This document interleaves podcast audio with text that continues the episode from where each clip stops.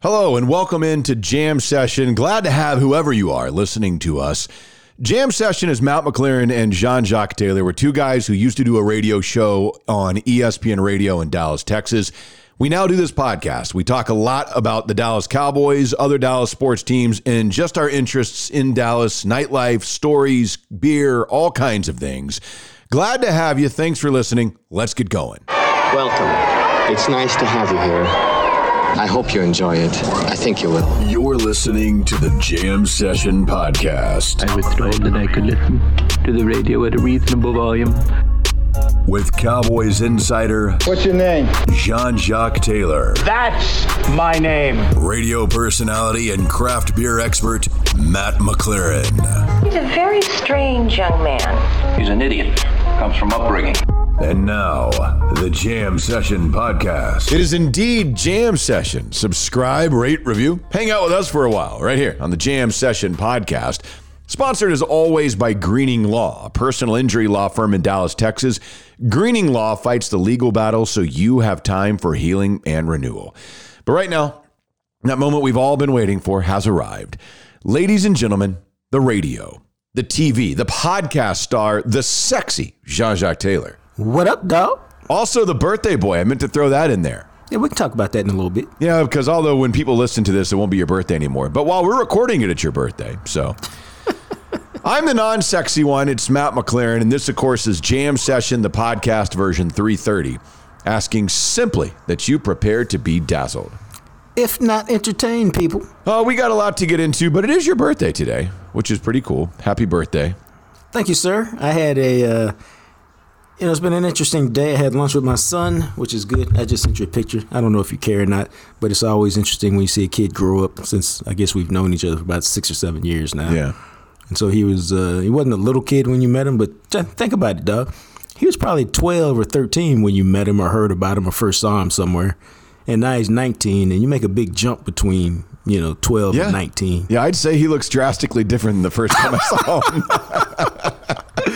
Yeah, but he is uh, he is one fantastic kid, and I'm not saying that because he's mine. He's uh, I tell him all the time, I, I don't just love you, dude. I, I like you. You're you're a good dude. Uh, so we had a great time. Went to lunch at uh, we went to Hattie B's downtown because I've heard a lot about it. Oh, yeah. I've never been there, and it was solid. Nashville Uh, hot chicken. Right. My problem is I didn't get it hot enough. I got Ah, it yeah. mild. I didn't get it hot enough, so I didn't get all that spice and uh, goodness. Mine was p- pretty basic, but the sides were fantastic. I had some bacon grits and Mm. some collard greens, and those were those were good. But on the way home, man, I, I dropped him off, and on the way home, I'm like, this is the first time that I am fucking closer to sixty than fifty. I was like. Oh, yeah, it's true. You are. Nah, I got I gotta be honest with y'all. Turning 50 didn't bother me for whatever reason. I was like, oh, cool. 50. It's a nice round number. That's cool. The fucking 60's got a different feel to it, man. That's like we're starting the fourth quarter. like the 50s seems to me to be, you know, you're still early in the third quarter. Yeah. You know, you got plenty of time to come back and make it happen, do all things, score all touchdowns, get all the girls, do all that stuff. But uh, once you hit 60, it's not that you're maybe it's the start of the fourth quarter or the end of the third quarter, but the but the, the, the thing is that the game is winding down. And you're like, but I got so many more things to do. We might need overtime. Yeah. and maybe you'll get some. Yeah, because uh, I feel great, man. I mean, I went and worked out today since I've been back in Dallas. I'm back on working out five to six days a week, so I feel really good. Um, and so I don't feel 56. I sure as hell don't look 56. And uh, yeah, that's me complimenting myself. If you don't cheer for yourself, who will cheer for I you? mean, you never do that, so I'm glad you are. But uh, things are good, man. So I'm I'm feeling good. That's awesome. It's funny because, you know, hearing you say that, I was telling you one of the guys that that helps out on my show. His birthday is also today, and he, I think he's turning 26, if I recall. Wow. Yeah, and it's funny because we he was bringing up. We we had this segment the other day. We were talking about life expectancy for people in Alabama and whatnot, and there are counties in Alabama where the life expectancy is less than 70. And I thought, I was like, man, that is so young. He goes, well, you know, I mean, what do you expect to get to? About 74, 75? I was like, what? No, no way. That I was like, no. He's like, that seems like so far away. I was like, oh, I'm sure it does. I was like, but I bet when you're starting to be, you know, 60, 65, I bet 75 doesn't seem far away at all. Nah, bruh, it doesn't. And uh, you know, thankfully, my dad's in really good shape. Yeah. Uh, works out two or three times a week still, and so I use him as a guide because he's, you know, one, you know, one thing he's told me for years, man. He's like, I don't know how how long I have on Earth or how long I'm gonna be here. I just want the time I have to be quality. And so that's Yeah. why you work out and that's why you, you eat right. Doesn't guarantee that you're going to live a long life or that you won't get some disease or something. It just improves the odds that the time that you're here, you'll be able to do what you want to do and live the life you want to live. And, you know, it took me till I was about eh, 30 for that to really sink in. But uh, now that it has, man, I've been on this healthy lifestyle for the most part, you know, for 25 years or so. It's just kind of what I do. And so uh, I'm thankful for it, and I, I feel great. Just got through trying on some birthday clothes. Oh, very nice. Dude, looks sexy. yeah, you do. That's what we like to hear. Well, good, man. So we got to get into some Cowboys conversation. And of course, before we do that, it, it's Greening Law is who you need to call. If you do happen to have one of those random accidents, you get hurt in a car accident, you're injured on the premises of a business. A lot of you that listen are well aware that I'm one of their clients and I've been working with them for a year and a half. And man, am I glad that I am because my case has some interesting caveats to it, I guess you would say. And I would have no idea how to navigate that. I would have no idea what to do if I didn't have somebody like Robert Greening and his team looking out for me. The consultation is absolutely free. And I'm telling you, man, these guys go to bat for you against the insurance companies. Dude, the um, the reason why why uh, we say that that Matt's to follow Matt's lead is listen to how he talks about it, man. Listen to all the stuff he says about Greening Law and what they do for him and how they've helped him on this journey. And I, I've told y'all myself that if you're going to go through a process that can be tedious, it can be complicated, that can really be intimidating, what you want is somebody to lead you through it, somebody to hold your hand, somebody to tell you where the pitfalls are so that you get peace of mind so that, as Matt will tell you, you can focus on getting better. That's what Greening Law does. It's easy. It's free. Call them. The call is free. It's 972 934 8900. And again, they don't get paid unless you get compensated. So give them a call. You think you got a case? Maybe you do. 972 934 8900. It's Robert Greening. Call him now. Offices, Dallas, Texas. All right, so we get into this Cowboys conversation, and as everybody knows, the season finale coming up this week. We're the regular season finale. If the Cowboys win, they finish 13 and 4. They would tie the franchise record for wins in a season with 13. Now, granted, obviously, the other three times were in a 16 game season, but 13 and 4. There's a lot that's still on the line here, man. We kind of mentioned this the other day. If the Giants beat Philadelphia and the Cardinals beat the 49ers and the Cowboys win, they're the one seed. If the Giants beat Philadelphia and the Niners win and the Cowboys win, they're the two seed. If everybody wins, they're the five seed, and they would go on the road for a wild card game coming up next weekend on Martin Luther King weekend. Who knows what's going to happen? I have a hard time believing they lose this game because Washington is starting Sam Howell at quarterback, who's making his NFL debut on Sunday against the Cowboys defense. Some of you may know that name. He was a fifth round pick out of North Carolina, had a solid senior year. He was one of those guys that got a lot of hype coming into the 2021 football season as a senior or junior, whatever he was there at North Carolina. And he was one of those, you know, kind of like Spencer Rattler, like preseason Heisman favorite and all that Right. and just kind of fell off, and North Carolina fell off, and he went from being a potential first or second round pick to being a fifth round pick. And he hadn't played this year. I mean, he has not thrown a pass in the NFL, and Washington's rolling him out there against Micah Parsons and this Cowboys defense. Yeah, they're doing that because uh, number one, Carson Wentz is who we thought he was, and it was stupid to start him last week. And then uh, the other thing is if he gets hurt, then you got an injury settlement situation. And then I think with Taylor Heinicke, they're like, okay, we pretty much know what he is. This is the last game of the year. Let's just see what the young guy has, so we know whether he's a backup or whether we need to get a quarterback to be the backup next year. Let's just let's just throw him out there and see, see what happens.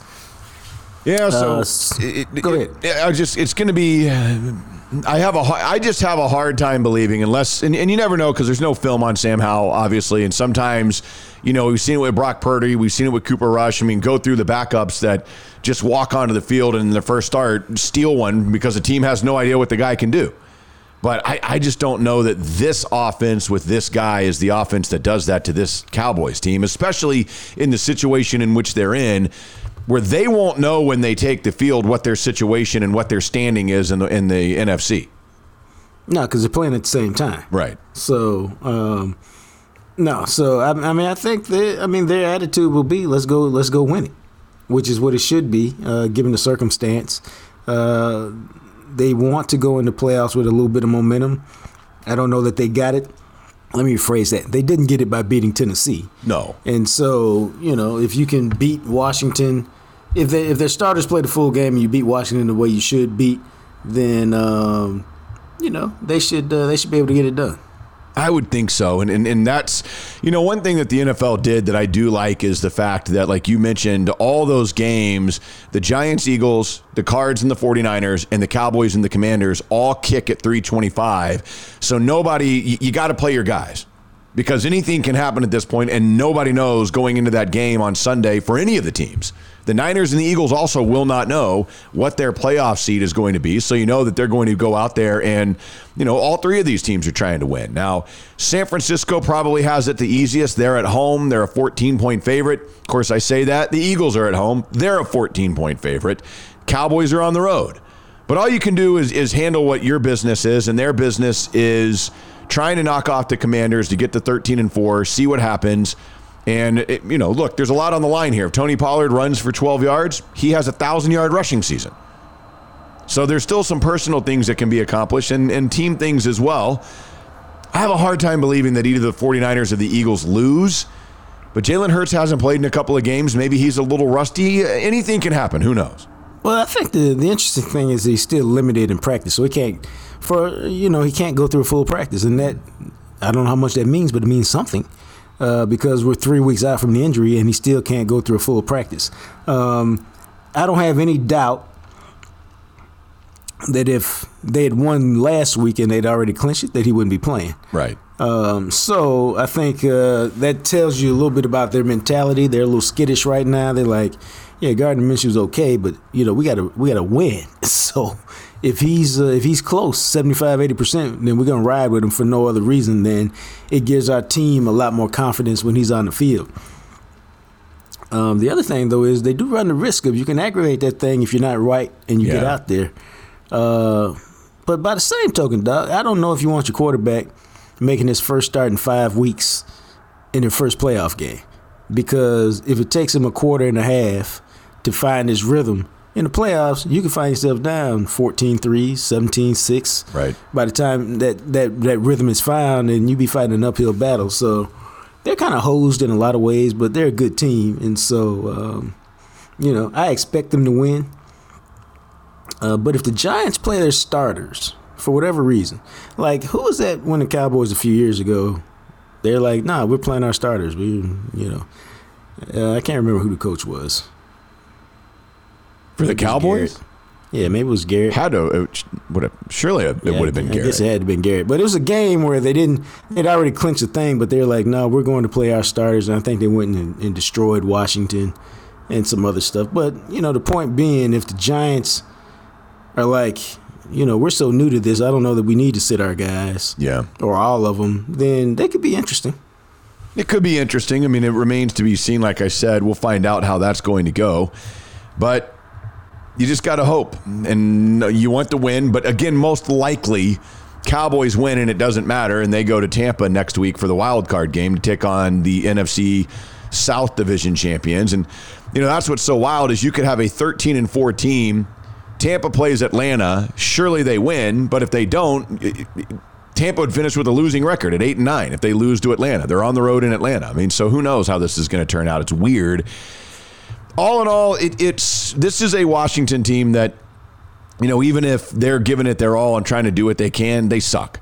They have lost their last three games. The game before that, they tied, and it was weird because this is a Washington team that started one and four, and then won six out of seven to get to seven and five and is 0-3 and 1 in their last four games. And in those four games, you know, you got to go all the way back to the Sunday before Thanksgiving, the last time they scored more than 20 points. Their last five games 19, 20, 12, 20, 10. Wow. And this is a team, I mean, look, we've played 16 games. Only three times this year have they scored more than 23 points. This offense is not good. And, and that's to me with what the Cowboys are able to do. And we can talk trash, and, and you guys that just don't like Dak and think that this team sucks for whatever reason, fine. But this is a Cowboys offense that, I mean, if you just go out and you say, hey, you guys just play to your average and you don't have to do anything crazy. I mean, people don't seem to realize this. This is still the number two scoring offense in the NFL. They're averaging 29 points a game. If they score 28 points, Washington's not beating them. No, you wouldn't think so. I mean, Washington, it, this their season high in a game this year for Washington was 32. They did that against Philadelphia. 28 27. Those are the only three games they've scored more than 23 points. If, if Dallas gets to 28, they win this game, and it doesn't even matter what Washington does. That being said, I just, I mean, I just don't see. Washington knows they're not going to the playoffs. They know well, the yeah, season is over. They've got a dude who's never taken a, thrown a pass in the NFL as their starting quarterback. Yeah, it's uh, if the Cowboys show up and play, they should they should win this going away, and Cooper Rush should be in there midway through the third quarter. You know, you, you look at the guys that they've had on their roster. I, I just. Jonathan Allen hadn't practiced this week. Uh, Norwell hasn't practiced. Brian Robinson Jr. hasn't practiced. I mean, they've got a slew of dudes who have DNPs all week long. I, I just don't know that Washington's going out here with any mental sense of trying to win this game. And, you know, I kind of figure that this is a game. I would not be surprised if we get to see Cooper Rush because once you get to a point in this game where you know you've got it and say it's 28 to 10 or whatever it is in the fourth quarter that you just get those guys off the field and we'll see you next weekend. No, that's what I'm saying. Uh, you know, or the or the same is true. Um, I think anyway. You know, you look over there and the Eagles are, are up 28 to three in the second quarter. You're like, ah, well, this thing's pretty much decided. Let's uh, let's let's get our guys up. Yeah, it could be. I didn't think about that because if, if you're looking at the scoreboard and you see both those teams and you don't have a chance at it, then what's the point? But man, you look. I mean, how weird is that? Washington has scored more than 23 points three times this year. The Cowboys have scored more than 23 points in all but five games. So yeah, I mean, this. Yeah. I, I, think this is going to be a throttling, assuming that the Eagles are in a close game and and that, like what you're talking about, doesn't happen. Where they're like, okay, get these guys off the field, let's save them. Then maybe Washington scores a couple of times, but I mean, this this to me is like a 28 to 10 Cowboys victory. Uh, I mean, I could kind of see that. I think uh, I just never know, man. In these kinds of games, I, think you're right that their offensive prowess will just make it hard for them to keep, especially if they're focused and ready to play. Um, and so I, I kind of see it more of a. Uh, I don't think. I don't know, man. I've, I've kind of vacillated a little bit back and forth on this game, but I see it more of a uh, a 24-7 Dallas win. Okay, yeah. I mean that's right in that same range where it's just a. It, I, have a feeling this might be a very boring game because I think the Cowboys are going to come out, want to put this thing away quickly, and I don't know that Washington's going to care to offer a lot of resistance. Right. It's uh, like I said. I think it's the kind where you, you show up and play, and let them know, yo, we're trying to win this thing, and they'll be like, oh, all right, cool, no worries. Yeah, that's that's kind of where I'm at with it, and and uh, you know. Sam Howell be playing hard because it's his opportunity. Oh, no doubt. But I don't, I don't know if any of them cats around him will be like, nah, bro, I'm not, I'm not really breaking my neck. Now I gotta ask you this: How important is eight is five hundred to him? I don't know because a win in there. Yeah, they get eight, eight, and one. Yeah, and maybe to your point, maybe there is something to that. But you know, it, it's interesting because. And I don't know if this will happen, but like I said, you know, Pollard is 12 yards away from a 1,000. You got to think he'll get that. Zeke obviously is not getting to a 1,000. He's 144 shy. CeeDee Lamb is nine catches short of Michael Irvin's club record for most catches in a single season of 111. He has 102. He's not going to get to the 1603 that Irvin had that year for yardage, but you know, CeeDee Lamb, I don't think people realize this. CeeDee Lamb, if he goes out and has 10 catches for 100 yards, he would finish with the most catches ever by a Cowboy and the second most yards of all time. Wow. Or I guess the third most yards of all time behind Irvin because Irvin has impressive. Irvin has the only two seasons in Cowboys history over 1,400 yards receiving, and CeeDee Lamb is 93 yards shy of 1,400 yards. But again, 17th game. I'm just messing around. He's he's uh he's had a phenomenal year, man. Uh, I had a lot of questions about him early, and uh, I think they were well deserved. So I'm not saying I shouldn't have had questions about him, but um, he's answered them. And the thing, I, thing that's impressive is I cracked this beer. Okay, it's a refreshing sparkling water. Of course it was. Is, um, is that you can see the improvement, man, that he's made during the season. Uh, he's pretty much eliminated the drops. Every receiver drops a ball here and there, but he's eliminated the drops that plagued him a little bit early. You can tell his route running is is uh, is is gotten even better uh, with the separation he's creating, and then you can tell he, Dak, and Kellen Moore, the three of them, are in a real good rhythm with uh, play selection because they're using him in the slot quite a bit, and he's just killing folks out of there because you can't put your hands on him and touch him. Yeah, he's had a beast of a season. So you've got, you know, just some other things that are outside of a game that may or may not mean anything when it's all said and done. You know, Micah is sitting on 13 sacks. He's four and a half behind Bosa for the lead. He's tied for fifth in the NFL. Eh, does Micah Parsons get another couple of sacks and wind up with 15? And, and, and who knows? So we'll see how it plays out. And, and to that point, how about Dorance Armstrong, who has eight sacks? He's two sacks shy of a double digit sack season for himself. So just some of those other little things for personal accomplishments that are always kind of cool to see guys see guys get when the team accomplishment either can't happen or does happen. If that makes no, sense. It's uh, so. no, it, that's cool. It's always good to see guys take some records down or have their personal accomplishments, especially in a season where you might just end up with 13 dubs. I mean, that's a hell of a year, bro. It's hard to win in the league. And I, I was looking this up. Um, uh, getting ready for our conversation with Chill, and you know because he's turning into fanboy lately, so I like to at least challenge him sometimes. There you go. But I didn't realize that. Um, and you can say what you want to, but the bottom line is, going into the last week of the season, the Cowboys have scored more points than Philly, which most of you probably would have realized. Yeah. They've given up fewer points than Philly, which mm-hmm. I didn't realize. They've also um, got a 145 point differential, which is second only to San Francisco at uh, 148. Yep. I give San Francisco, I think San Francisco is the best team um, because of this. Their defense has only given up 264 points. And, well, yes, they got Brock Purdy playing quarterback. Under Kyle Shanahan, they've pretty much proved they can run the ball on anybody. And so if you can play defense and you can run the ball, that takes pressure off your seventh round pick quarterback and puts you in a position to win games. Yeah, I mean, uh, you know, look, the reality of it is at the end of the day, you want to score and you want to keep teams from scoring, however it's done. And this is fair. The Cowboys are number two in the entire NFL in scoring offense, and they're sixth in the entire scoring offense. It's sixth in the NFL in scoring defense. So yeah. they don't give up a ton of points and they score more than pretty much everybody else. And when you do that, guess what? You win. Which okay, check this out, bro. Yes. Why is 12 and 4 Minnesota been outscored by 19 points? Minnesota is to me what I think people think the Cowboys are. Okay. If that fair. makes sense, where, where Minnesota is a team to me that I could see as the the actual one and done. And part of the reason why they've been outscored by that is because the Cowboys outscored them by 37 points in one of their losses. Right. And then uh, uh, your boys, I mean, Philadelphia beat them by 17. Yeah, and Green Bay beat them last week 41 to 17. So right. when, when you have games like that, and then you look at their wins, here's a four point win, a three point win, a seven, eight, eight, three, seven, five, three, three. Those are their wins. They'll be uh, seven and nine next year.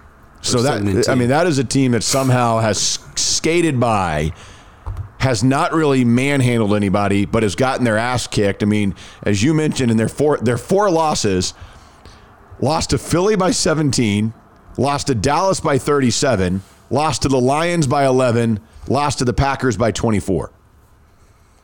So when they lose, they get their ass kicked. When they win, they barely win. yep. That to me does not seem to have the makings of a team that lasts very long. As a matter of fact, I mean, we'll have to see. I don't know who the, they'll, they'll be the the. I mean, they're a division winner, so they get a home playoff game in the wild card round. Trying to see who they would play if we go like that. Let's let's just so they're the three seed, so they would play the six, who would be what? Giants? They get the Giants? Yeah. See, and that's the thing is like I can see them beating the Giants, but you never know. No, you don't, man. I mean, you still got to, you just got to play, man, and see what happens. But we know somebody will probably be upset week one, and they're prime candidate. Yes, they are. They are indeed a very prime candidate. So as we move forward here on the Jam Session podcast, I hope that you guys have had a chance to order your Bruise Biltong. We were talking about this the other day. A lot of people, you say, okay, my New Year's resolution, I'm going to start eating healthy. Well, what does that mean? It, it, it, means that you want to choose healthier options, but we all get healthy. Even people like me and Jacques that tend to eat very healthy. I get hungry throughout the day and I'll have a snack. Oh, what are you going to snack on? Bruise Biltong. If you like beef jerky, Biltong is very similar to beef jerky but it's better. It's more tender, it's more savory.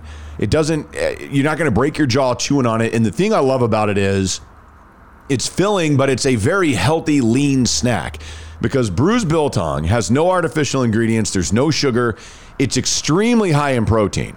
As a matter of fact, you can get their two ounce snack bags, 240 calories, and 30 grams of protein. That is what I am telling you is a wonderfully perfect healthy snack dude, does it get any better than that, bro? Nope. I mean, I think it's it's really all about when you think about it. It's about can you put something in your body that's not going to uh, convert to sugar and add some weight to you or some calories to you or some bad stuff to you. And you look at Bruce Biltong, it ain't doing none of that, man. It's uh, 240 calories in two ounce pouch, 30 grams of protein. Fantastic. No sugar, no additives, no preservatives, none of that junk, man. It's all good. Straight to the muscles, baby. Uh, I like it. It's called butt strips. And it doesn't matter. Yes, butt strips, because that's where they get it from. And then they cut it into strips. Ah, it's delicious. And what man doesn't like butt strips? Um, but, you know, the other thing, bro, is that uh, you can get the slab where you can kind of cut it how you want it, yeah. thin, thick, slice it. Or you can get that sliced biltong, man. You just throw it in your mouth. And you that was delicious. Mm, make it happen. It's bruisebiltong.com. He continues to be the only podcast that he works with is us because you guys are supporting him, which supports us, which is fantastic. B R U S. B I L T O N G. It's bruisebiltong.com. And remember, use that promo code JAM15 at checkout, J A M 1 5, and you get 15% off your order. Also, of course, as always, brought to you by Freeway Tire Shop. As Jacques can tell you, I mean, JR and his crew, you want professional service. You want guy you can trust that does it right. We found him for you. It's Freeway Tire Shop. Nah, man, JR is great uh, because you can trust him. Uh, he fixed my power st- steering pump last week, which for some reason exploded. Uh, but the thing I like about him, man, and the reason I, I take all my cars to him is one, you can trust him to diagnose what the hell is wrong with it yeah, you can you can get the codes, but the codes aren't always right. You need somebody to actually diagnose it and figure out what the heck is wrong with it. You can trust them to do that. You can trust them to use quality parts to fix your car. Then, bro, and I appreciate this, you can trust him to charge you a fair price. Yes, it costs to work on cars, but yes, he'll charge you a fair price. And then finally, man, you can trust him to stand behind his work. If you can find another mechanic who does all four of those things and you trust him like that, like you trust your doctor, then ride with him. If not, Go to JR, man. He's five minutes from downtown, right up 35 North. Get off at Commonwealth. Stay on the service road, right through the light. It's on the right. You cannot miss it. The customer service is elite. And, uh, you know, I got a lot of cars, brother. And we spend a lot of money getting them fixed with JR. And you can make it happen. You can schedule an appointment, request a quote online at freewaytireshop.com. So let's take a trip around the block. We got a few things to get into here. First off, is have you ever seen the television show? The second season is about to debut. It came out like a year and a half ago, season one. It's called Mayor of Kingstown. Uh, no, can't say that I have. Man, I will tell you. So it is on Paramount Plus, and Paramount Plus. So they got me, and they they did a good job at this. So I got an email where it said if you've never been a subscriber at Paramount Plus, you could sign up for the first season or for a year for 50% off. And so I looked at it and I was like, oh my God. So the breakdown, I got Paramount Plus for like $3.75 a month. Wow. So I was like, okay, for that, because I wanted to see Mayor of Kingstown. All the Yellowstone stuff is on there. Tulsa King is on there. And they have a few other things that they do throughout the year of stuff that I wanted to check out. So Mayor of Kingstown is a show created by Taylor Sheridan, who is the guy who created Yellowstone. Okay. Who's also behind 1883 and 1923. And I didn't realize this because I, I, was like, man, this dude is putting out some really good shit. So uh, he's the dude. Did you ever see Sicario with Benicio del Toro? Oh yeah, I just watched it a couple weeks ago. Okay, he wrote Sicario. And he also wrote Hell or High Water, that movie with Chris Pine in it, that was nominated for Best Picture a few years ago and was nominated for Best Original Screenplay. And I didn't realize that. I was like, okay, so this dude's legit. And then, of course, I enjoy Yellowstone. I'll tell you this I think you'd really like Mayor of Kingstown. It is. It's set in a fictional town called Kingstown, Michigan, that is based on the other co creator's hometown where he grew up in uh, like around Ontario, Canada, somewhere. And the whole premise is there's seven prisons within a 10 mile radius. So the entire town basically, if you don't live in the town, you work at the prison. And I think they tell you like there's 20,000 inmates in this town and 40,000 people that work at the prisons that live here. And so it's one of those things. So they call him the mayor because he's not the real mayor, but he is like the go between between the gangs and the guys outside and the people that the police and the prisons and all this to where, okay, how do we keep the peace in town between all these different factions and all the people in these prison gangs and whatnot that also have people running stuff outside the prison walls? And so he's the mayor because he'll go like he'll hang out with the leader of the Crips in, in his front yard and be like, okay, what do you need? What what like please don't do this. Like don't go after this dude. What what do you need? He goes, all right, man. He's like, if you can make this and this and this happen, I'll call it off. He's like, all right, give me an hour. And so he'll go back to like some prison guard. He'd be like, look, I need you to move this guy to this block and do this. And he goes, okay, what am I, you know, it, it's that type, it's a, it's a weird, I don't even know how to, but my God, it's intense. I mean, it, you see, you want to know what real, the real world, it reminds me a lot of The Wire if The Wire was even more like raw Dude. than it actually was. More raw than it was. Wow. Because they show handle that. See, and that's I mean maybe maybe raw is the wrong word, but I mean they show stuff that you you probably kind of figure goes on in that world, and they just show it, and you're like, my God, like stuff that happens and the people they go after. And I know you like shows where people you don't think are going to get killed get killed. This show is that. I mean, right off wow. in the first episode, I, I was just blown away. I was like, you got to be kidding me. And it's, oh, shoot. yeah, it's happened a couple. I mean, I'm telling you, it's extremely graphic. There's a lot of nudity. There's a lot of graphic violence. And if, eh, eh, like, if you, and I'm not exaggerating when I say that, and if, if you are not of that nature, you do not need to watch this show because it'll mess you up. Because they, they show what happens in prison and they do not hide it. I mean, there's a lot. There's male nudity in this. There's female full frontal nudity. There's murdering. There's people getting shot in the head. I mean, it is. It's graphic. Wow. But man, it's well written. I really enjoy it. So how many how many episodes in the first uh, season? There's ten episodes in season one, and we have the final two episodes tonight, and then season two debuts coming up on January fifteenth. Oh, okay. So it's coming in a hurry. Yeah. So that's how come, because I, I remember seeing the preview for it because Kyle Chandler, who played Coach Taylor on Friday Night Lights, and Jeremy Renner is like the main guy. And so you'll you'll recognize like several of the people in it, but Jeremy Renner is like mainly the the main dude. And so oh, like Dianne Wiest's in it, and you know she's an Academy Award winning actress. I mean, it's got a really good cast, but my, it is really well written.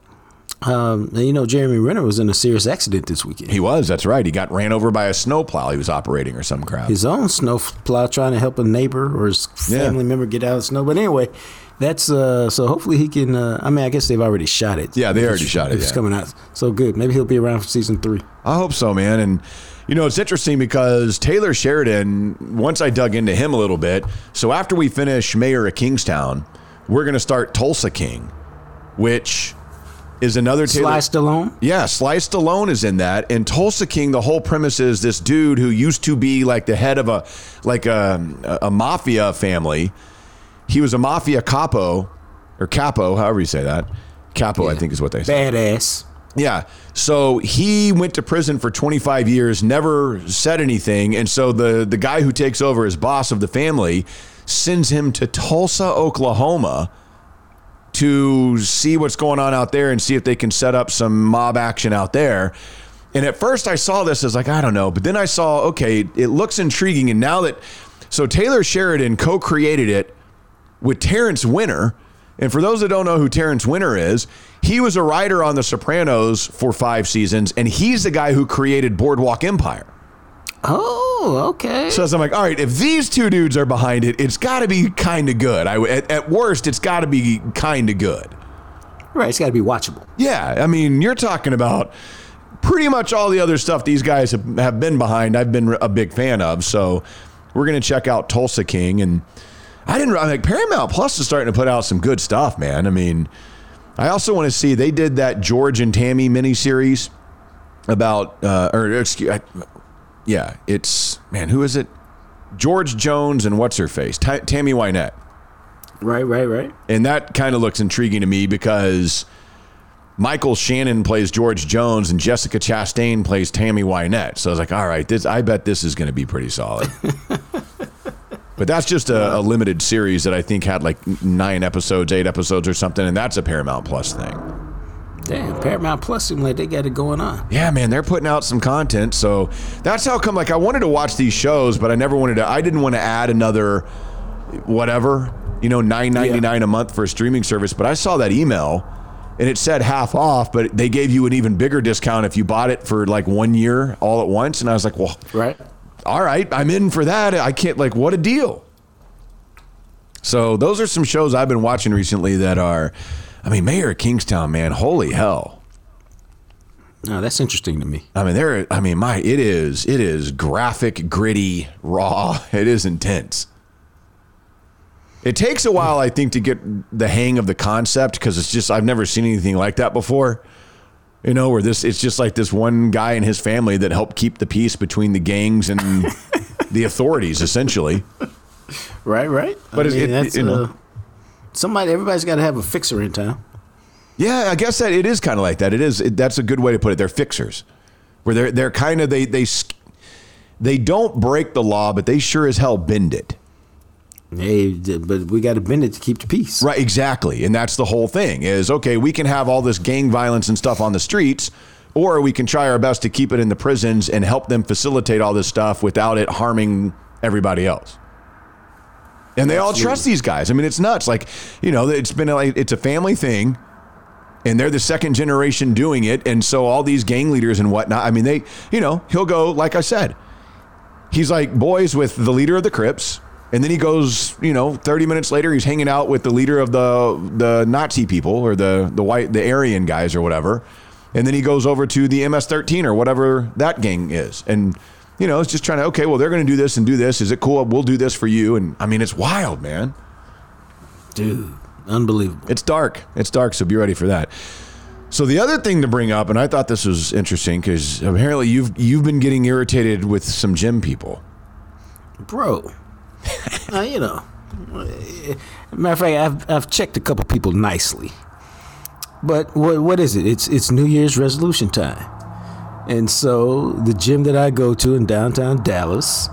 Uh, oh yeah, I forgot. You're right. Yeah, has been you know, and I go there. I usually get there at about five fifteen or so, five twenty. We usually start working out. Me and my two buddies, somewhere around five forty five or so. Well, normally there's not a lot of people in there. Well, obviously it's crowded uh, right now because a lot of people have either didn't come at the, once the holidays started in you know November they just kind of faded away. Ah, I'll come back at the first of the year, mm-hmm. or you've got people who decided, man, I'm out of shape. I got to get in track first of the year. I'm gonna do it in January. Blah blah blah. So the gym is crowded in the morning, much more than it's been. I'm so fucking sick of these people complaining. Oh, it's so crowded in here, man. I can't do anything. And so there's a woman who I was talking to this morning. She was next to me. I, I talked to her. She doesn't even live in Dallas. She lives in Florida, and she comes in for business, you know, once every two or three months. Uh, but anyway, she was like, "Man, look at all these people in here this morning. I be glad that." I said, "You know, I used to be one of those people." mm. She said, "She said what?" I said, I was a person who showed up after New Year's. Hey, let me get in shape. I said, so why don't you, I said, just chill out. A month from now, a few will stay and most will leave, and the gym as you know it will return. Until then, why don't you encourage some fat people to lose some weight? yeah, that's a good way of handling that. Uh, yeah, because it's just, I mean, it's just entitlement, man. Everybody, you know, and I, I have been like that in the past. I've kind of changed over the years. like I find myself, uh, and it's all part of me trying to be just in general, just a better person. Not that I was a bad person. I'm just trying to be better. Like uh, I was, uh, I was frustrated. I don't know, frustrated is not the right. I was talking to myself about this one dude. I could say older, but here I am at 56. But he looks like he's early 60s, uh, out of shape at the gym. And I was like, he's sitting on. He's been sitting on this one lat machine for like 30 minutes. Uh, he need to get his ass up so I can use that. But then the more I thought, I was like, you know what? His victory might just be coming in here today and sitting on his machine and doing however many sets he did that took him half an hour because that's his version of victory today. I Yeah. got my ass out of the bed. I put on some clothes. I got in the car. I went to the gym. I did whatever I could do, and then I went home. And for me, that's a victory. And so that's when I stopped being an asshole, even to my even in my own thoughts about uh, you know people in the gym, man. Because I was telling my other friend who was complaining about, it, I said, "Hey, dog, check this out. If you don't have a workout partner and you're not a person who's been in the gym, do you know how intimidating it is to come into a gym?" Yeah. and start trying to figure out how to use equipment or, or use equipment or feel like you know your bulges are showing because you got gym st- I mean it's just an intimidating place and you see all these muscle bound people and these other beautiful women and you're just like wow yeah I mean so just to show up man you get some credit um, because you're trying to do something and so people should stop being assholes about it and celebrate anybody who's trying to make a change, you know, whatever, wherever they are in their journey. Yeah. I mean, that, that's Nah, very, very I'm true. off my soapbox now. No, but you're exactly right. And I, I think that that's why it is so very difficult for a lot of people to take that first step into the gym.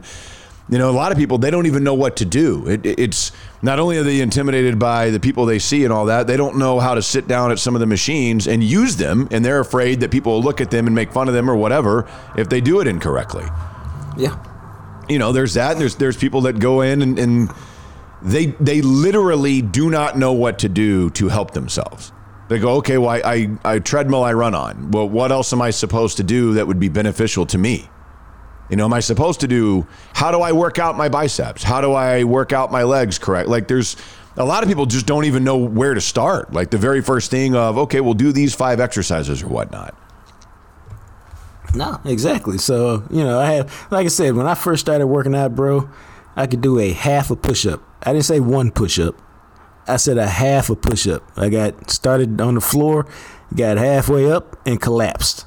And so, you know, I I, uh, I respect anybody who shows up.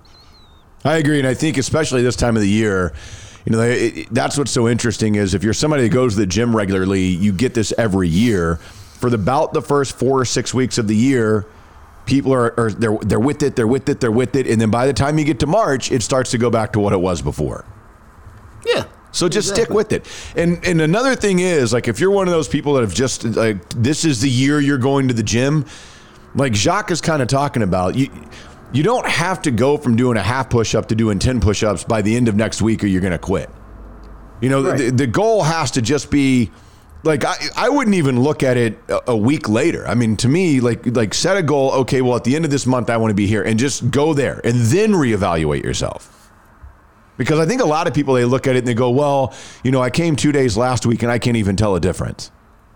I'm like, well, yeah. Yeah, I mean, it it takes time, a lot of time. I mean, it, it takes at least four weeks to of consistently doing something, you know, before you can really look at it and have any idea of what you're doing. So just don't give up. Keep going. Well, you know, man, my my boy told me early on in the process, uh, many, many, many years ago, you didn't gain all that weight in a week. I don't know why you think you're supposed to lose it all in a week. I was like, well, fuck you, but yeah, I get you. Yeah, it's very true, man. And if you, you know, a lot of times you can just keep that approach, man. Just understand it's a journey, bro. Yeah. And hang in there and do your best. You can do it. I believe in you. Hell I, yeah. I also believe in HFX Foundation Repair, and I know that they can do it. They've been working with us for a while now. And I'll tell you guys, as we embark on 2023, if the damage in 2022, if you started to notice those things, the cracks in your walls and in your ceilings, doors that are sticking now that weren't before, that's your home saying, hey, man, you might have a problem here. You need to give them a call. Aaron and his crew over there, it's a free, no obligation inspection. They'll come on out and they'll see. Do you have a problem? I don't know. Maybe you do, maybe you don't. But the earlier you catch stuff with your foundation, you are talking about saving thousands of dollars in damages when you catch these foundation and drainage issues early in the process. Bro, we call it a colonoscopy for your crib. But pick up the phone and give Aaron and his people a call and let his team come out and check your house out. And we call it a colonoscopy because, you know, you get one for your body, it's for peace of mind, man. Everything's good internally, it's all working great. Same thing for your house, man. A lot of stuff happens you can't see until it's too late.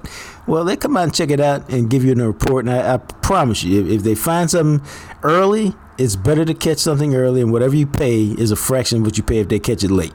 It's just that's how it works. Uh, so pick up the phone, give them a call, and let Aaron and them give you the peace of mind that you deserve as we head into the new year.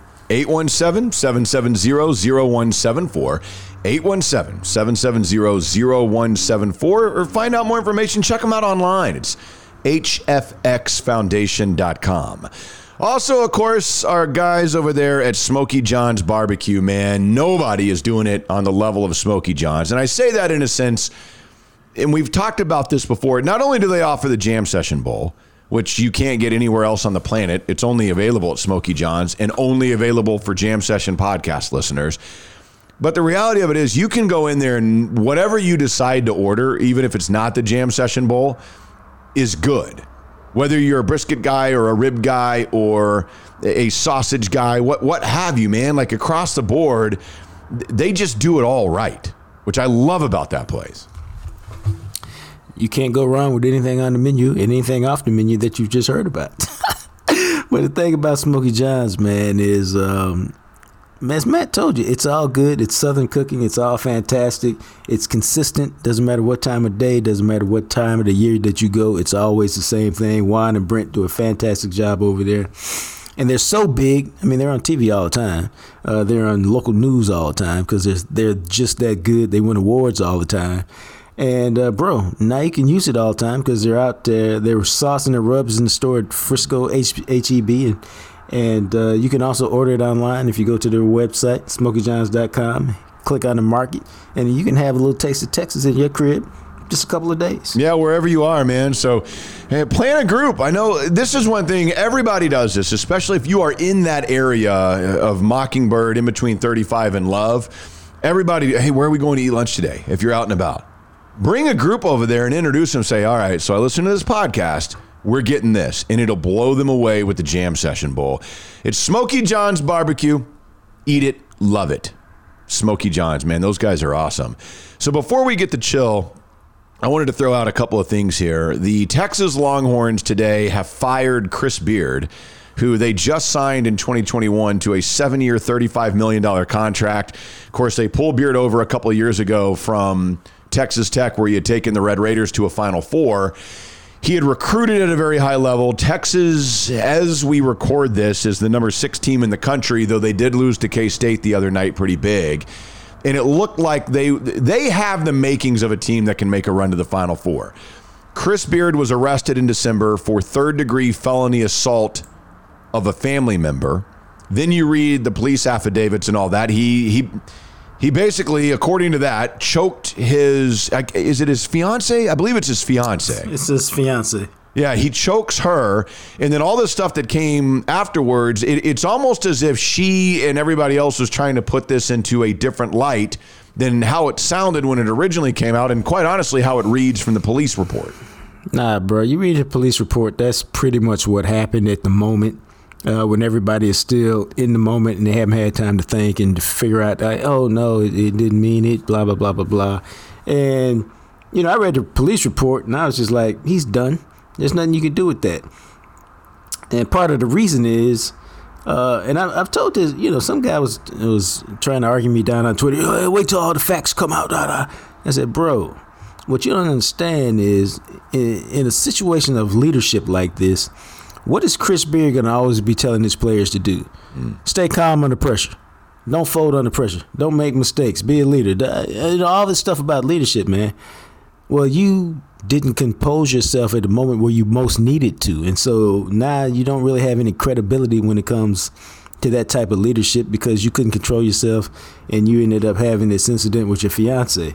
Uh, and so that's why he had to be fired because you just, I mean, you just can't be in a leadership position like that, Right. And do what he what he did because it's not even about whether you're innocent or guilty or we know how the law works, man. You can get things pleaded down and all of this. Not even about that, man. It's about how you stand in front of a group of young men and how you lead those guys when you've just done this. Yeah, and and you knew this was coming. It was only a matter of time. I think there's a lot of lawyer back and forth type stuff trying to figure out what this is because they did fire him with cause. With cause. So, based on the language of his contract, I would imagine they don't owe him anything to walk away. And of course, they'll fight that and they'll battle that and that'll come back and we'll see what happens. But now the Longhorns will move forward. And, and that's one of those weird programs. I mean, you look at Texas Longhorns basketball as prominent as we feel like they can be, and obviously they have that new, massively multi-million dollar facility at the Moody Center that they built. They've only ever finished ranked in the top five once in their entire history, and that was back in the 2003 year when they went to the Final Four. Outside of that, that's it, man. And if you look at it, I think Shaka, man, it was either his his second to last or his last year where Shaka had him ranked in the top 20, and that was the first time they finished ranked since Rick Barnes back in 2010. Wow. So- it's been that long. Yeah, man. I mean, and that's who can they now go out and get? You know, you wonder because Texas has the money and the facilities to go after anybody, and they can money whip them if they want to. I think Nate Oats at Alabama is going to be a guy that gets targeted. He just re upped, but he has taken Alabama within four years into a Final Four type team and is still young. He is a hot commodity that's out there, but he had an extension that he signed a couple of years ago that I want to say has four years left on it and includes a $10 million buyout. Right? You wonder about Royal Ivey, who is a Nets assistant who used to play at Texas under Rick Barnes. He's 40 years old and is a guy that's kind of developed as one of those like up and coming coaches, but he's never been a head coach. Um, Eric Musselman over there at Arkansas would be interesting. The Arizona co- coach, uh, Tommy Lloyd. I've seen some stuff with Jamie Dixon over at TCU, but um, it'll be interesting because that was a home run hire when they first got Chris Beard. And now Texas has to adjust and move forward and figure out where they want to go. No, it's a uh, you know this is a weird time for college basketball. Uh, just in terms of you know I, I don't really follow it as much as I do. I like the NBA game better. Uh, but Beard was a was a great hire, and everything looked looked like it was headed the way Texas wanted it. And now you've got a disaster, and uh, you know we'll see. Because when you had the program in the right spot, you know you make the right hire, you can keep it going. You make the wrong hire, you you kind of Yeah. fall back into the abyss. The other little, and this is just kind of like a random thing that I thought was really interesting because we all know about TCU and that they've got Georgia coming up Monday night in the national championship game. Well, they've had three transfers in the last couple of weeks out of the transfer portal that are all from Alabama. They got three former Alabama players because they got Tommy Brockermyer, who see, and the interesting thing is, is two of these dudes are from Fort Worth. Right? Like the Brockermyers were from Fort Worth. I think it was a surprise original originally when they were going to go because they were a legacy at Texas. A lot of people thought they'd go to Texas. They didn't. They went to Bama. Now transferring over to TCU. They got JoJo Earle. And I will say, as somebody who's out here in Bama world, that was a surprise that he transferred. And he's a really good slot receiver who originally is from Aledo. And so he's going back home to TCU. And today they announced they got Trey Sanders, who's transferring from Bama. And Sanders was a guy who never really found his footing as a running back. He's a former five star recruit at running back. And he had an accident in the offseason last year. And it took him a long time to kind of get back and, and it- just some complications that came out of that. So who knows what he has left. But it's interesting. It's interesting. TCU it just goes to show, man, you if you can play for a national title, all of a sudden some kids are going to start looking at you like, hell, I'll go over there. I mean, TCU's gorgeous place to go to school. Yeah, I mean it's always about winning, man. And uh, you know the way Dykes has put it together, you know you're gonna get opportunity. Obviously, he deals with a lot of transfers. That's why he was able to turn SMU. That's why he was able to uh, get TCU where they're going. And so it's a it's a good spot to be in. Sonny Dykes is doing it. He is doing it. And then finally, the other thing I wanted to throw out here for you guys the NFL has announced the 15 finalists for the Hall of Fame. And it does include DeMarcus Ware and Darren Woodson is a finalist this year as well. Now, of the 15 players, only five of the 15 will be inducted this year. And then they've got, I think it's three or four nominees from the senior committee. And then they have their Chuck, not their Chuck, their their coach nominee or whatever, and he will get in. And then it'll it'll be, you know, a seven, eight member class, whatever it is. But only five players can get inducted. Of the 15, you gotta think, you gotta think DeMarcus Ware gets in this year. Yeah, I would think so, but you know, ultimately he'll get in. I mean, he's a Hall of Fame player. Ultimately, he'll get in. So if he has to wait a year or two or more, he'll ultimately get in. Championships in four years will help the offense win it. And he's just a phenomenal player. I don't think he is his due, and so I'm hoping like hope that he can get in. Yeah, I hope so. So only three first-time guys were made it to the finalists, I guess. Dwight Freeney, Joe Thomas, the the Cleveland tackle, and then Darrelle Revis are the three first-year guys. I think those two get in for sure. And that'll be uh-huh. interesting to see who else is out there because just like when you look at when you look at DeMarcus Ware and you look at the guys that he would kind of be up against, it, like Jared Allen, the defensive end, Dwight Freeney, and Patrick Willis would be kind of that group of defenders. Man, Woodson to me is a Hall of Famer. I, I don't know that he, I don't know when he gets in. Yeah, that's what I'm saying. So I don't know. Like to me, I think this year Revis probably gets in. Yes. If you're putting Joe Thomas in, that's two. Right. They're going to go the wide receivers who are up this year Torry Holt, Reggie Wayne, Devin Hester, Andre Johnson. So one of those guys is getting in. Yeah, one of those guys is getting in. And then if if Ware gets in, then that leaves one other spot. And they're not putting two Cowboys in. No. So if Ware gets in, then maybe it's it's I don't know, Zach Thomas, Patrick Willis, Dwight Freeney, who knows? It'll be interesting to see, but those will be announced on February 9th, which is a few days before Super Bowl. What is it, Super Bowl 52 this year, I believe, coming up in Glendale? Yeah. So there you have that, but we'll be hoping maybe another Cowboy will get in. That'd be awesome to, to see DeMarcus get in. He deserves it. He should be in.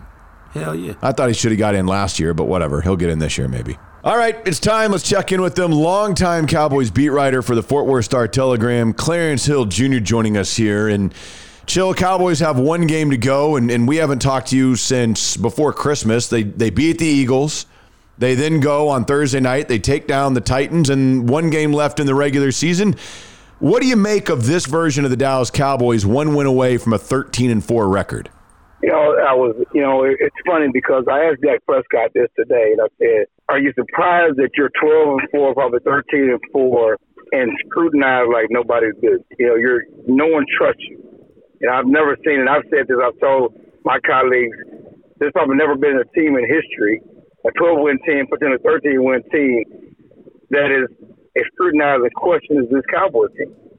You know, and, and Dak talked about it and said, yeah, it's crazy. It's coming to the Cowboys. People always talk about it, but it's also realistic. It's also because we haven't won. We haven't won since 1995. You know, they got players who haven't won, who haven't done it. And so, you know, they have belief in their locker room, but they also understand why they're questioned and why people question them, why people don't trust them. And, you know, it's because, you know, look, you, you can say what you want about San Francisco hasn't won. No one's questioning them. Philadelphia, this version of the Eagles have not won with this coach and this quarterback. But, you know, all the scrutiny, you know, whether, you know, they're the favorite or not, a contender not, is on this Cowboys team, not necessarily on those other teams. And again, they're one win away from tying the franchise record for winning the season.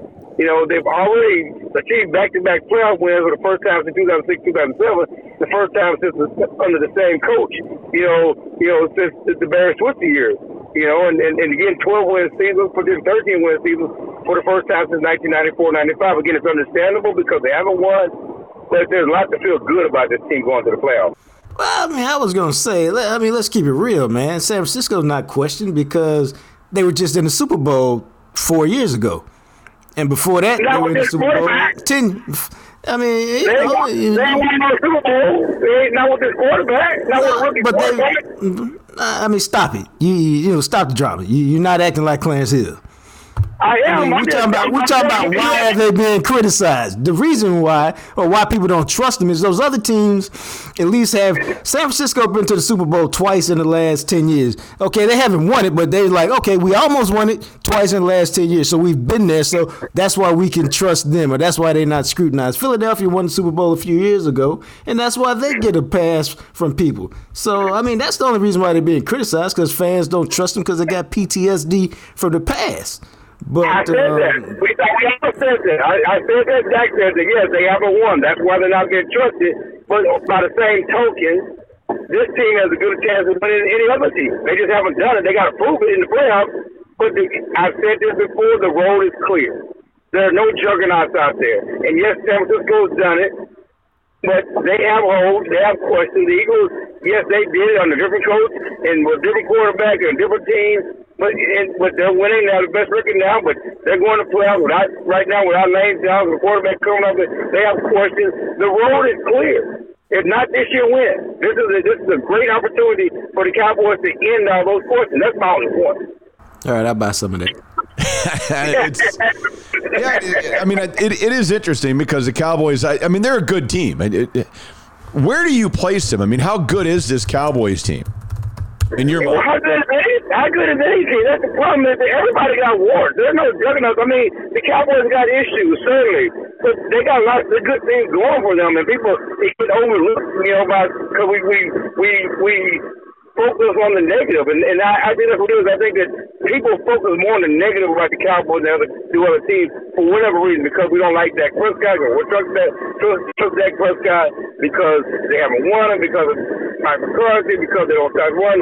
They yes, they got questions. You know, how good is this team? Well, they're good enough to go win 13 uh, games in a, in, and have as many wins as, as any team in the league, possibly, except one. And possibly as many as any. You know, the Eagle group. You know, so there, there's no team, only one team in the league going into the season with more wins than the Cowboys, most likely. And that's probably, and so they're right there with all the other teams, and and and you know, we we we we give Buffalo a pass, we give Kansas City a pass, and certainly give Kansas City a pass because they won it before. But that team has flaws. Buffalo has flaws. Uh, so it, it's time to play football. You know, let's let's let's let's let's just follow me. I mean, I again, I know they haven't beaten Tom Brady, but this Tampa team is not scary. The only thing that's scary is the Cowboys' history. It's not because of who they're facing. It's not because of, of Tampa and Tom Brady. Not to me. It's because we don't trust the Cowboys' history. Not because Tom Brady is going to catch lightning in the bottle and look like you know Tom Brady of, of ten years ago. This Tampa team is not good. They haven't been good all season. No, so how do you see it? Uh, how do you see it working out this weekend? They playing starters? They playing backups? What they doing? No, they're playing to win. They're playing to win as they should because you want to give yourself an opportunity to take advantage of an opportunity. You know, you don't want to. You know, going. to You know, yes, the Eagles say they're going to play. Uh, we, we'll see what they're going to do with their quarterback. But this is his first game back. They're not the same team without Lane Johnson. The Giants say they're playing their starters. We'll see. You know, but let's see how the game goes. But you can't go into this game. You know, especially way the Cowboys played last time. You know, saying we're just to lay it up because you you you need to be feeling good about yourself and playing well. The only way you can do that is by playing to win this weekend. You know, so you're going to try to play to win, and, and again, let's just follow what it may. You know, you you if if somehow you know you almost got a blessing, couple of blessings last week. 'cause the Raiders, you know, almost upset the 49ers. You know, and if, if that would have happened, you know, the Cowboys would be playing, have an opportunity for home field advantage throughout the playoffs. Right now, you you want to give yourself a chance to win the NFC title and and uh, get that home game. And uh, the Cowboys want the home game for home field advantage. Jerry Jones wants the home game for that money at the box office. That's a whole other story. but uh, uh, but yeah, you, you want to give your chance, yourself a chance to, to take advantage of any opportunity that falls your way. But certainly, you don't control your own destiny. You can sit up here and kick yourself for losing that Jacksonville game or losing that that that uh Chicago game. I mean, not Chicago, that Green Bay game. That, that certainly would things be playing out differently this weekend. But you can't look back. You only look forward. They only focus on on what you can control, and what they can control right now is is doing whatever they can to play well and give themselves the opportunity to take advantage of an opportunity. Like you said, Chilla, they're going to wind up most likely with 13 wins. There's going to be maybe one or two teams in the entire NFL that are going to have more than that. But when you look at this Cowboys team, Do you see a weakness? Do you see something that concerns you that can be exploited as they move into the playoffs? I mean, definitely. You, you're concerned about the run defense. You're, you're concerned about the cornerback spot opposite uh, Trevon Diggs, you know, because uh, those have been sore spots. And they, they've been sore spots all year, and the Cowboys certainly have not put the fire out on run defense. And I guess you're concerned a little bit about, you know, you're going, you know, you want to, you know, I, I, guess it's a double edged thing because the line, and they got experience of the line all year, you know, and, and the versatility to do that. But, you know, there's something to say about consistency and continuity up front. And, and one of the dirty little secrets about Dak's interceptions is that the, uh, the pass blocking has been among the worst in the league. For offensive line for years, that was considered one of the best in the league. You know, if you look at the pass rush win rate against the Cowboys and the pass blocking is at the bottom of the league. And a lot of times he's having to dodge to do some other things, you know, which causes him to force some things. But but so those are the things that, that kind of concern you. But again, we can we can look at the Eagles, and I can tell you what concerns you about them, and and and, and they got weaknesses. And certainly Brock Purdy, Purdy has looked great in a couple of games for the for the 49ers, but he's a rookie, and we all know that that that that. The, the, the devil is gonna get his due. You just don't come out here and, and play lights out, you know, you know, as Mr. Relevant and, and become a hero like that. So, you know, those are questions for everybody. So, uh, again, let's play ball. I mean, I mean, it's, it's, you got to get you through this game, but let's get to the playoffs and, and, and let the chips fall what it may. It's, it's exciting. You should be excited. The Cowboys fans should be. I know it's funny because people around here, instead of being excited about the playoffs, you know, they got PTSD. They're worried about yeah. the playoffs. They're worried about how they're going to finish. They should be excited about the opportunity that lies ahead for their team because it, it, it, it's right there for the taking. This team is has the good shot is in it, and that's what you should be focusing on. Uh, what are your thoughts on four as we enter the playoffs? Again, you know, four is right up there. I mean, I think that you know, I'm with Jerry Jones. Four is one of the team's strengths. And, you know, you can you can talk about the turnovers, but the Cowboys where they are. They have a chance to be good, chance to win the playoffs because they have four. You know, because they have four. And it's funny because you know we we talked early in the season that the reason they were going to be special and have a chance to win because his defense was special. Well, at the end of the season, his defense was not special. And we're back to if they're going to win, they're going to rely on four in that offense to be special. And and I, I think the interceptions have been a fluke. You know, he has not had a history of turning the ball over. You know, and you know, just like as, they always say, they, come in bunches, and just like they come in bunches, they stop in bunches. And I think he's going to go back to being four at some point. And, and, and who, a guy who takes care of the football, don't turn the ball over. But but again, he's the reason you have a chance to win. He's the reason why you are in games. He's also mentally the reason why this team is resilient and, and hasn't given up. And I mean, this is Cowboys team. The last two years, they've not lost back to back games. I mean, you can say what you want. Eagles lost back to back games. They have backup quarterback. They don't lose back to back games. You know, they they somehow become resilient. And, and he talked about it today. We, we talked about four to four today about the difference between this team and past teams. Because that team's a great opposite offenses, and they've had teams, you know, who, who had great coaching staff. But this team, compared to last year and years before, is that you know they've been through the wars together. It's, it's something to be said about a team that went to the playoffs, knows the burning feeling about the disappointment of the playoffs, and comes back with that fire to better get back to the playoffs again. In the past, when they failed in the playoffs, they didn't get back the next year. So they didn't. That, that team doesn't. It wasn't at the forefront of their mind when they got back to the playoffs what it was like to lose. And that feeling now. This is a team that knows the bitter taste of defeat from last year and has fueled their fire. And not only have they come back and match the record of last year, they have a chance to better their record last year, and also have a chance to do something about it in the playoffs. What do you think about the defense and and how it can end? You know, play better than it has played recently Well, the good news is they, the, the, the bye week or the mini bye week, and Micah Parsons won't have the club on his hand anymore. You know, he, you know, it's, it's funny. It's like he won't tell us how he cut his hand. So you know it wasn't on the football field. You know it wasn't in the locker room. It was in Dez Bryant jump. You know, who cut his hand, claimed he cut his hand making soup. It was funny because it was funny because I was, I was thinking about this. You know, today, uh, CeeDee Lamb cut his foot in training camp. You know, and he, know, I walked up to him after practice. Said, "How you cut your foot?" He said some clown shit you know, and I tweeted that they got all mad, but this had to be some clown shit with Micah Parsons. I mean, it was like because they won't talk about how he lacerated his hand.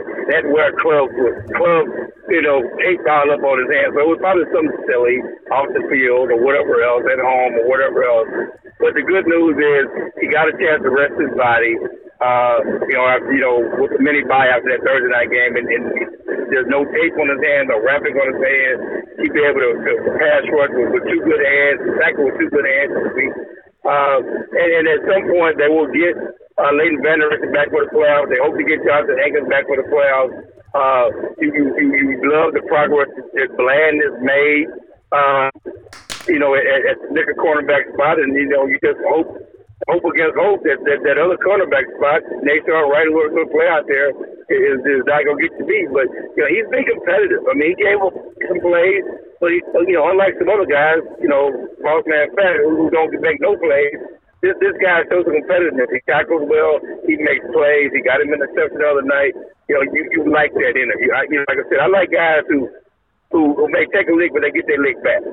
Yeah, that's what I talked about. You know, they get their lick back. You know, and he, you know, in the past, the Cowboys had people in the secondary who always gave up licks, got beat. They never beat back or got their lick back. You got guys in the secondary that take the ball away and get their lick back. As as far as the injury front goes, I know Pollard didn't play last game. It looks like he's going to be good. Leighton was practicing limited day, trying to get ready for the playoffs. Are there any injury concerns with the guys that we didn't see the last time out as they go into the season finale? No, not really. Most man bet missed practice with a, with a, with a toothache. Uh, he had a root canal surgery yesterday, but he's back today and ready to go. But you know, again, he's he's he's, he's not the central defense right now. Uh, they look to be healthy and getting healthy as well. Again, the, the major concern was with Pollard. He's ready to go and thousand yards. I talked about Micah Parsons, you know, being healthy and ready to go and feeling good about, you know, getting back to where he was. And, you know, it's one thing I learned today.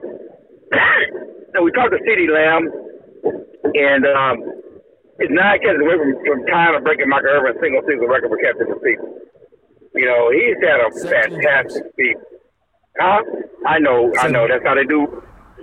You're such an old school hater. Stop it. it's still a record. They think that the record's a record. You know, one thing we talked about was the importance of T.Y. Hilton and, and what he's meant to him. And T.Y. Hilton has taught him so much. He's like a sponge of T.Y. Hilton. You like, well, he had Amari Cooper. He learned a lot under Amari Cooper. Amari Cooper taught him footwork and, and you know, a route runner, and there's nobody runs routes better than Mark Cooper. But T.Y. Hilton is te- teaching him the mental part of the game. And you go back to that Philadelphia game, that go back to that Philadelphia game, and, and the way he caught that pass, uh, that that post route, and spin the way for the touchdown. He made the same catch in practice, uh, but he, he he had his hands upward, okay, and and and and he cut his route off.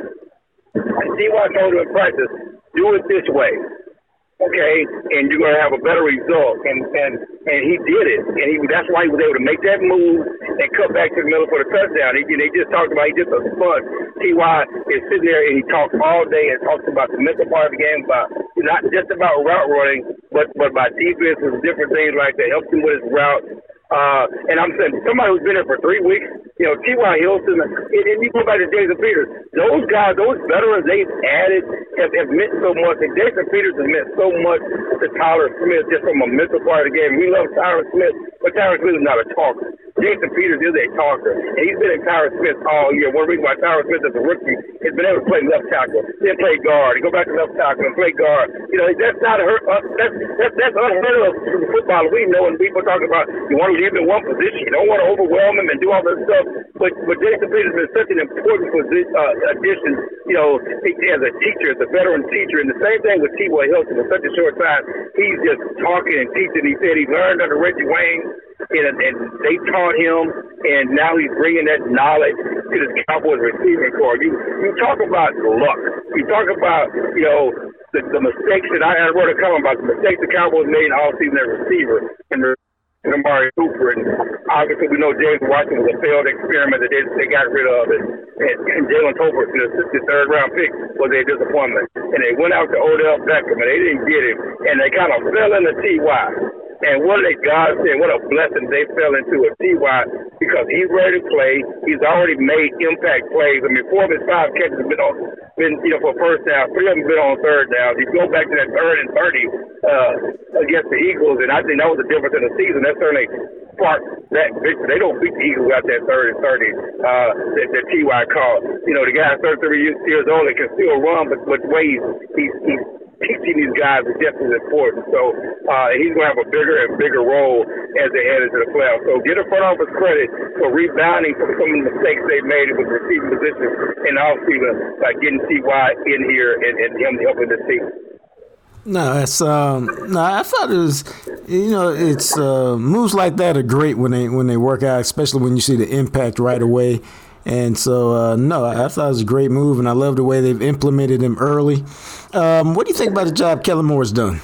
You know, it, it, it's funny that, again, as we talk about this team and how heavily scrutinized they are, the Cowboys' offense since Dak Prescott has been, first of all, the way he adjusted the offense when Dak Prescott was out, it, it, it managed the team and managed the game uh, with Cooper Rush. And now that Dak Prescott's been back, and they're the number one offense in terms of points, the number one offense in terms of yards, the number one offense in terms of third down. But yet, all we hear about is Cooper Rush's play call. All we hear about is, you know, the, the mistakes he's made as a play caller. And but but the production tells another story. And, and so again, not Cooper Rush, but uh, Kellen Moore. But, but the production just tells another story about this offense and, and, and the job that, that Kellen Moore has done in this offense because, you know, they it's not like they've changed. They tried not to run the ball, but they haven't been able to run the ball. They haven't been able to run the ball the last three weeks. They have not. Won't let them run the ball, and they've had to just throwing the ball, and and, and, and and they're making plays and still being productive. And, and you know now that you know hopefully you know with with, with Pollard being healthy again, and they can and, and this line maybe this veteran line with with with, with Peters at left tackle and and uh and and Tyler, uh, Tyler Smith at, at, at left guard, and now you got McGovern at center, who may be a better center, better blocker center than than, than Biadasz, and, and certainly uh, Tyron Smith and continuity there on that right side. So they may be better in the playoffs on the offensive line and get the deal and get their running back game going back going again. But but but give Kellen Moore credit for managing uh, some impossible situations. Losing your quarterback, not having receivers you can trust. trust. We talked about. I, I was the first one to talk about CeeDee and the maybes. You know, going back to training, going first week of the season, and it was the maybes all season. And, and then you got Dalton Schultz was hurt, the guy that you thought was going to be his lineup was blanket, and he missed some games, was hurt, not been productive. And then this this, this offensive line, and you're missing, you know, your left tackle, and you know, and, and before the season, how they managed it, you got to give them credit. All right, Chill. But before we let you go, what do you think about the Longhorns? Chris Beard, they fired him today, and where do you think they go moving forward, trying to find somebody to come in and, and at least build what Chris Beard was trying to build? Yeah, you know, this was inevitable. They they, they really had no choice. I think they had to get the lawyers involved and certainly round the ground ball on on on on the on the on the investigation and, and see what was really there with Chris Beard. But you know, they they had no choice after what had come out and what had happened. They had no choice but to move on. And you know, Rodney Terry has, has done a good job. I think he has to take them deep into the postseason to keep the job. And, and if he doesn't, then then then it's going to be one of the most attractive jobs in the country in terms when you look at the, the recruits. Uh, the players on the roster, the uh, what, what, what they have with the with the new Moody uh, Coliseum Moody Arena they have, with the facility they have, it, it, it's going to be the one of the most attractive jobs in the country. I just don't know who you go after at this point. I mean, I you know you know forgive me for not knowing the next up and coming coach or, or the coach that we're going to steal from some other program yeah. to come to Texas, and, and, and, and, and we'll see. You know. Uh, but you know, I'm rooting for Rodney Terry. I, I hope he can, you know, right the ship and keep these guys going in the right direction.